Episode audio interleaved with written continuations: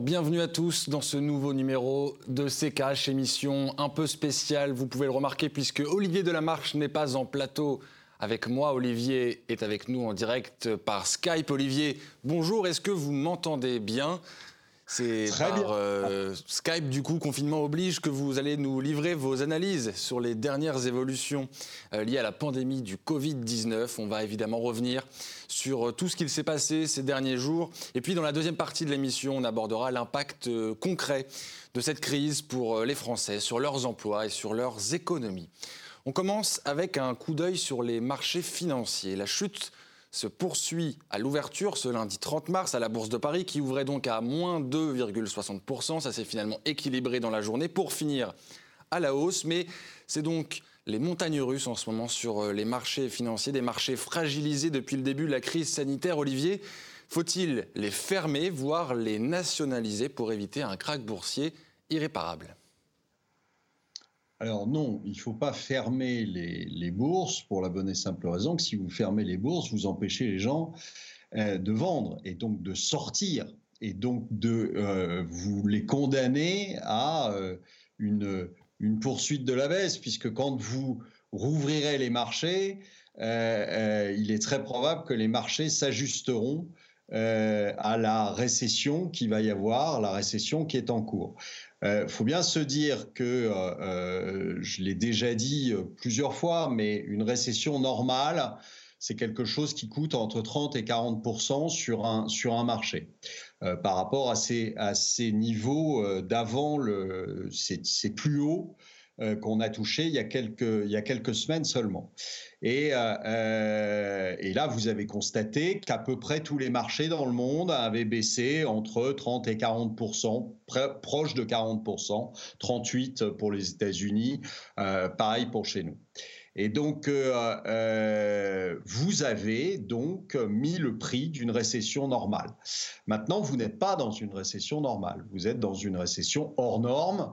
Euh, vous avez vu que récemment, les, les, dernières indications sur les, les, indemnités chômage qui avaient été demandées aux États-Unis. Oui, on va parler évidemment de la situation aux États-Unis presque de 4 millions, euh, euh, c'est quelque chose qui, n'est, qui est du jamais vu.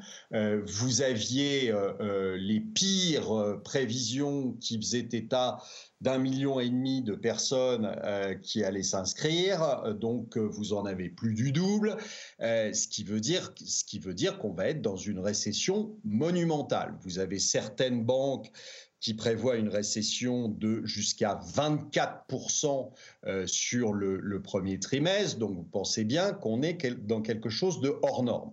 Euh, quelque chose de hors norme, bah, ça peut valoir euh, probablement 60, 65% sur un marché. Qu'est-ce que vous avez pensé de l'AMF, l'autorité des marchés financiers, qui a interdit la vente à découvert sur 92 titres à la Bourse de Paris? Qu'est-ce que vous avez pensé de cette initiative? Écoutez, ça serait bien que l'AMF apprenne ce que c'est qu'un marché financier, ça serait utile. Euh, visiblement, elle ne le sait pas.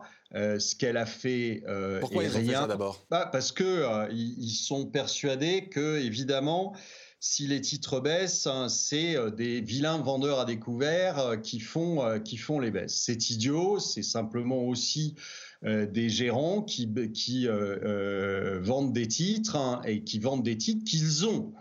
vous savez, des gens qui vendent à découvert les marchés, il n'y en a pas énormément d'abord, ça c'est une première chose. Et la deuxième chose, ce qu'a fait l'AMF ne sert strictement à rien parce que dans la seconde qui suivait, on pouvait évidemment vendre à découvert toute la liste qu'ils avaient publiée. C'était assez simple en fait. Il suffisait de vendre les futurs et d'acheter toutes euh, les, titres qui n'étaient pas dans la liste. Et à ce moment-là, de fait, vous étiez vendeur euh, sur, la, sur la liste. Donc c'est idiot, ça ne sert à rien.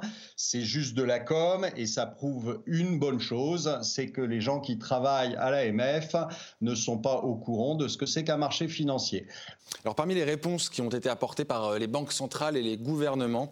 Il y a ce chiffre, plus de 5 000 milliards de dollars, c'est ce qu'ont euh, promis d'injecter les 20 premières puissances économiques, le G20 qu'elles ont promis d'injecter dans l'économie à travers notamment des politiques fiscales ciblées, des mesures économiques et des plans pour contrer les impacts sociaux économique et financier de la pandémie. Olivier, est-ce que c'est une réponse qui est à la hauteur de la gravité de la situation?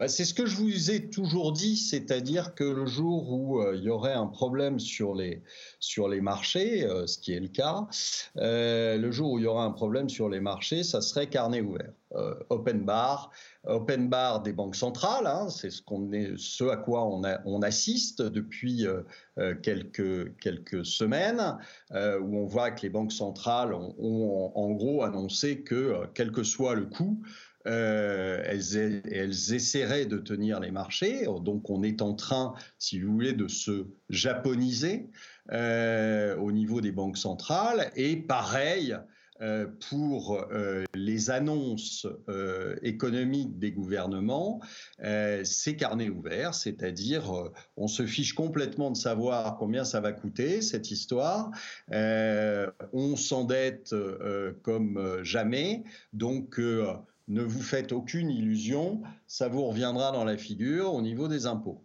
Je vous ai toujours dit la dette, c'est de l'impôt décalé. Eh bien, vous allez vous en apercevoir bientôt. Ça va être un cauchemar. Faut bien se le mettre dans la tête. C'est-à-dire que vous avez aujourd'hui des pays à l'arrêt. Ce qui veut dire que vous avez des gens qui euh, sont des indépendants, qui sont des PME, qui euh, vont être à court de trésorerie dans les jours qui viennent. Donc, euh, et je doute que euh, les États, euh, quels qu'ils soient, arrivent à combler toutes les pertes qui vont être faites au niveau des ménages, au niveau des entreprises, au niveau des PME, au niveau des gens qui ont des, des boulots indépendants, des, et qui vont euh, malheureusement. On reviendra tout à l'heure plus en longueur sur l'impact euh, sur, euh, sur les, gens et leurs économies. Quelques chiffres d'abord sur l'Europe, avec les prévisions de récession qui ont été annoncées, qui ont été avancées, avec notamment pour la France une récession prévue entre 1,4 et 1,7 2,6 en ce qui concerne le Royaume-Uni et moins 5% pour l'Allemagne. Olivier, un mot sur ces prévisions déjà, est-ce qu'elles vous semblent réalistes? Je ne vois pas pourquoi euh, la France aurait une aussi petite récession que 1,4%. Euh, je ne pense pas qu'il euh, y ait un effet le maire qui suffise à faire en sorte qu'on ait une toute petite récession et qu'on soit le seul pays euh, dans le monde à ne pas être touché par le coronavirus. Je vous rappelle quand même que l'économie est arrêtée en France hein, et que ça m'étonnerait que ça ne se traduise que par une récession d'1,4. Alors qu'on part de zéro, hein, faut pas. Euh, on était, euh, on était sur une une, croissance qui était nulle euh, depuis euh, déjà un petit moment. Et euh, là, comme par hasard, on est le, on est le pays qui s'en sort le mieux. Donc j'ai des gros doutes, oui. Gros doutes sur, sur, ces, sur ces niveaux de récession. Je pense que vous pouvez déjà les multiplier par deux.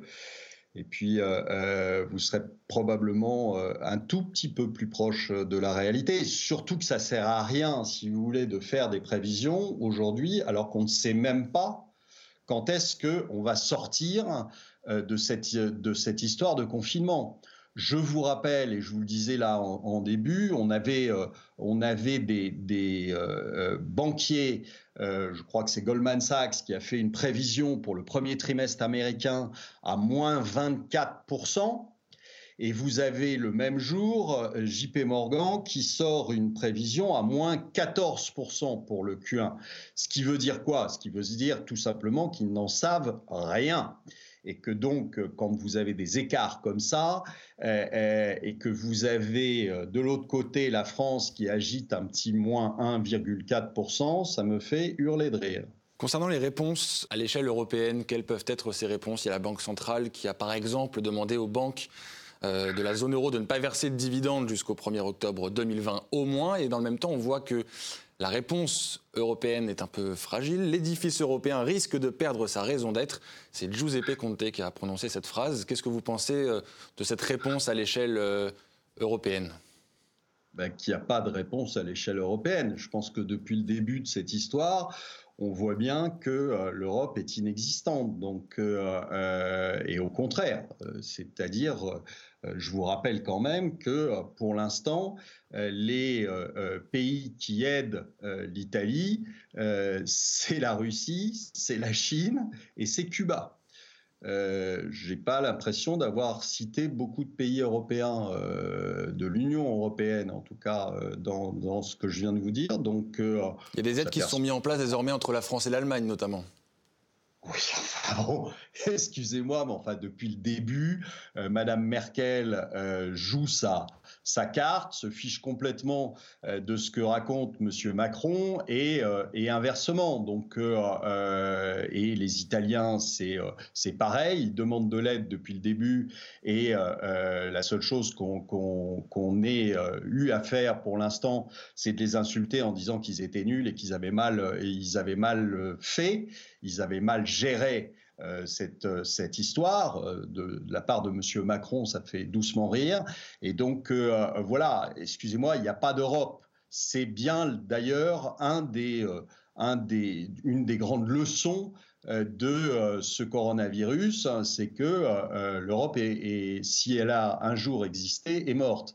Donc je pense que dès la fin de cette histoire, euh, certains euh, comptes seront demandés et que euh, on arrêtera cette, cette histoire qui n'a pas lieu d'être. On a vu là récemment que M. Macron demandait, ça ne m'étonne pas de lui, demandait des, des, des coronabondes et vous avez eu la réponse cinglante des Allemands et des Pays-Bas. Euh, donc, euh, il n'y aura pas de coronabonde. Ça semble compliqué, en effet, pour ce qui concerne les coronabondes. On va marquer une pause, Olivier, une très courte pause.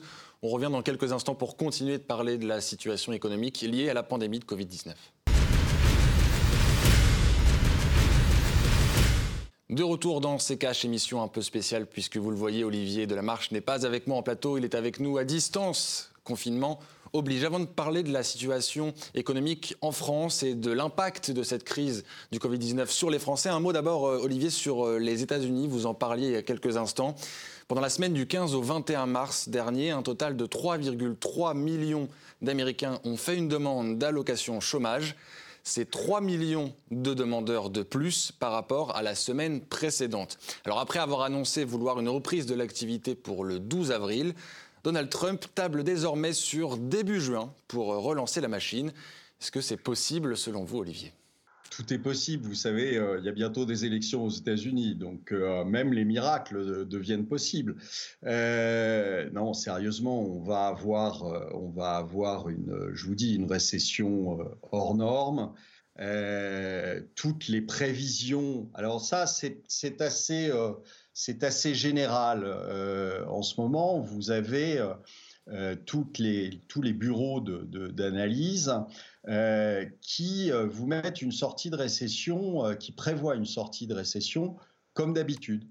C'est-à-dire ce qu'on appelle la, sortie en V, c'est-à-dire une, une, sortie qui serait à une vitesse équivalente de, de l'entrée en récession. Euh, c'est ce qui s'est produit notamment lors des dernières crises, des crises précédentes. Mais oui, euh, mais c'est ça qui est amusant, c'est que si vous voulez, on, réagit toujours par rapport à ce qu'on connaît. Donc, euh, par rapport à un historique. Mais malheureusement, c'est ce que je vous ai dit, l'historique ne sert strictement à rien dans ce cas-là, puisque on n'en a pas.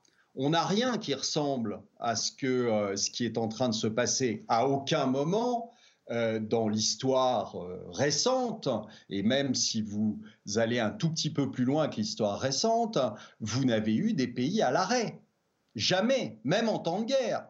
Donc, euh, des pays à l'arrêt, si vous voulez, ça veut dire qu'il va y avoir des pertes euh, des pertes, mais, mais, structurelles, pas simplement un, espèce de, déplacement de dépenses. Là, tout le monde pense que quand le, le, confinement va euh, s'arrêter, euh, tout le monde va sortir et tout le monde va dépenser quatre fois plus que ce que, que ce qu'il n'a pas dépensé pendant, pendant les semaines de confinement. C'est c'est mal connaître les choses. C'est que vous êtes aujourd'hui avec des gens qui ont consommé leur trésorerie, n'ont plus aucune entrée, vont commencer à taper dans leur épargne et quand ils vont sortir du confinement, si vous voulez, ils n'auront pas d'argent à aller dépenser.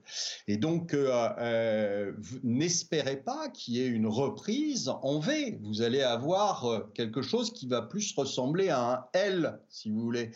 Donc, une reprise qui va être probablement très progressive et très faible. On va voir, Olivier, sur ces images des graphiques, justement, sur cette fameuse courbe en V dont vous parliez. C'était le cas notamment en 1973, le premier choc pétrolier, ou en 2008, lors de la dernière euh, grosse crise financière. Et c'est vrai qu'à chaque fois, l'économie est repartie euh, assez rapidement finalement après euh, la crise financière. Est-ce que cette fois, qu'est-ce qui vous fait dire en fait que cette fois on, sera dans un scénario qui sera très différent? Il n'y a aucun motif d'espoir du fait que l'économie puisse repartir? Mais c'est pas pas qu'il y a aucun motif d'espoir. L'économie euh, repartira, si vous voulez, mais elle repartira pas du tout sur les mêmes rythmes qu'on a connus.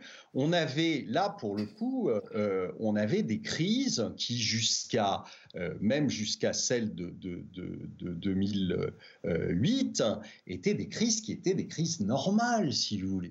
Là, vous n'êtes plus du tout dans le même dans le même modèle, si vous voulez. Vous êtes, vous n'avez pas refait de grave, vous n'avez pas refait d'épargne.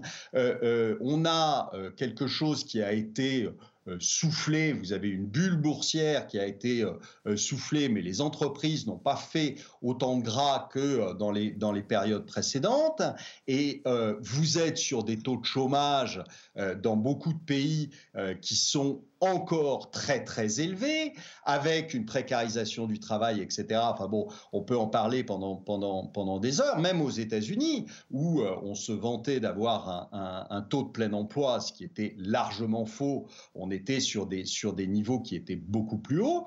Et donc là-dessus arrive une crise, et une crise comme on n'en a jamais vu, qui euh, bloque complètement les pays, qui bloque la production euh, des, des, des, pays, donc des pays qui sont à l'arrêt. Euh, euh, Justement, Olivier, on va parler de ces pays à l'arrêt en, parlant de la situation de la France. Quelques chiffres euh, qui nous ont été donnés donc notamment par l'INSEE. La perte d'activité économique en France est estimée, selon l'INSEE, à 35%, en raison notamment des mesures de confinement qui sont en place dans le pays. Alors les secteurs de l'industrie et de la construction sont particulièrement touché. On voit notamment le secteur de la construction, dont l'hypothèse de perte d'activité par rapport à la normale est estimée à moins 89%. Les services marchands également qui euh, connaîtraient une, un fort recul, à moins 36%. Et parallèlement à ces baisses d'activité, il y a la consommation qui est en berne. C'est évidemment un des autres impacts du confinement sur l'économie, avec notamment, là encore, le secteur de la construction qui connaîtrait une perte d'activité de moins 90%. Les services marchands également, là encore, très fortement impactés. Plus généralement, l'INSEE estime qu'un mois de confinement aura pour conséquence une perte de 3 points de PIB sur l'année. Olivier, on le voit donc, les moyens mis en place pour contrer la pandémie coûtent et continuer et vont continuer de coûter très cher euh, à la France. Il va bien pourtant falloir payer l'addition. Alors, cette question, qui va payer cette addition? Ah ben, c'est nous, c'est-à-dire c'est les, les, les, Français, euh, enfin c'est les Français en, en, France, c'est les Italiens en Italie, c'est les Américains aux États-Unis. Euh, euh, c'est nous qui allons les payer. Euh, le, pouvoir d'achat va diminuer, par exemple. Concrètement, qu'est-ce qui va pouvoir, qu'est-ce qui va s'impacter Le pouvoir va diminuer. vous avez, vous avez les gens qui, pour pour s'en tirer, vont taper dans leur épargne. Quand on voit ce qui s'est passé quand même depuis presque deux ans maintenant euh, en France, c'est-à-dire euh, les gilets jaunes. Euh, les gilets jaunes, c'était quoi? C'était des gens qui, le, le, 10 du mois, étaient à découvert.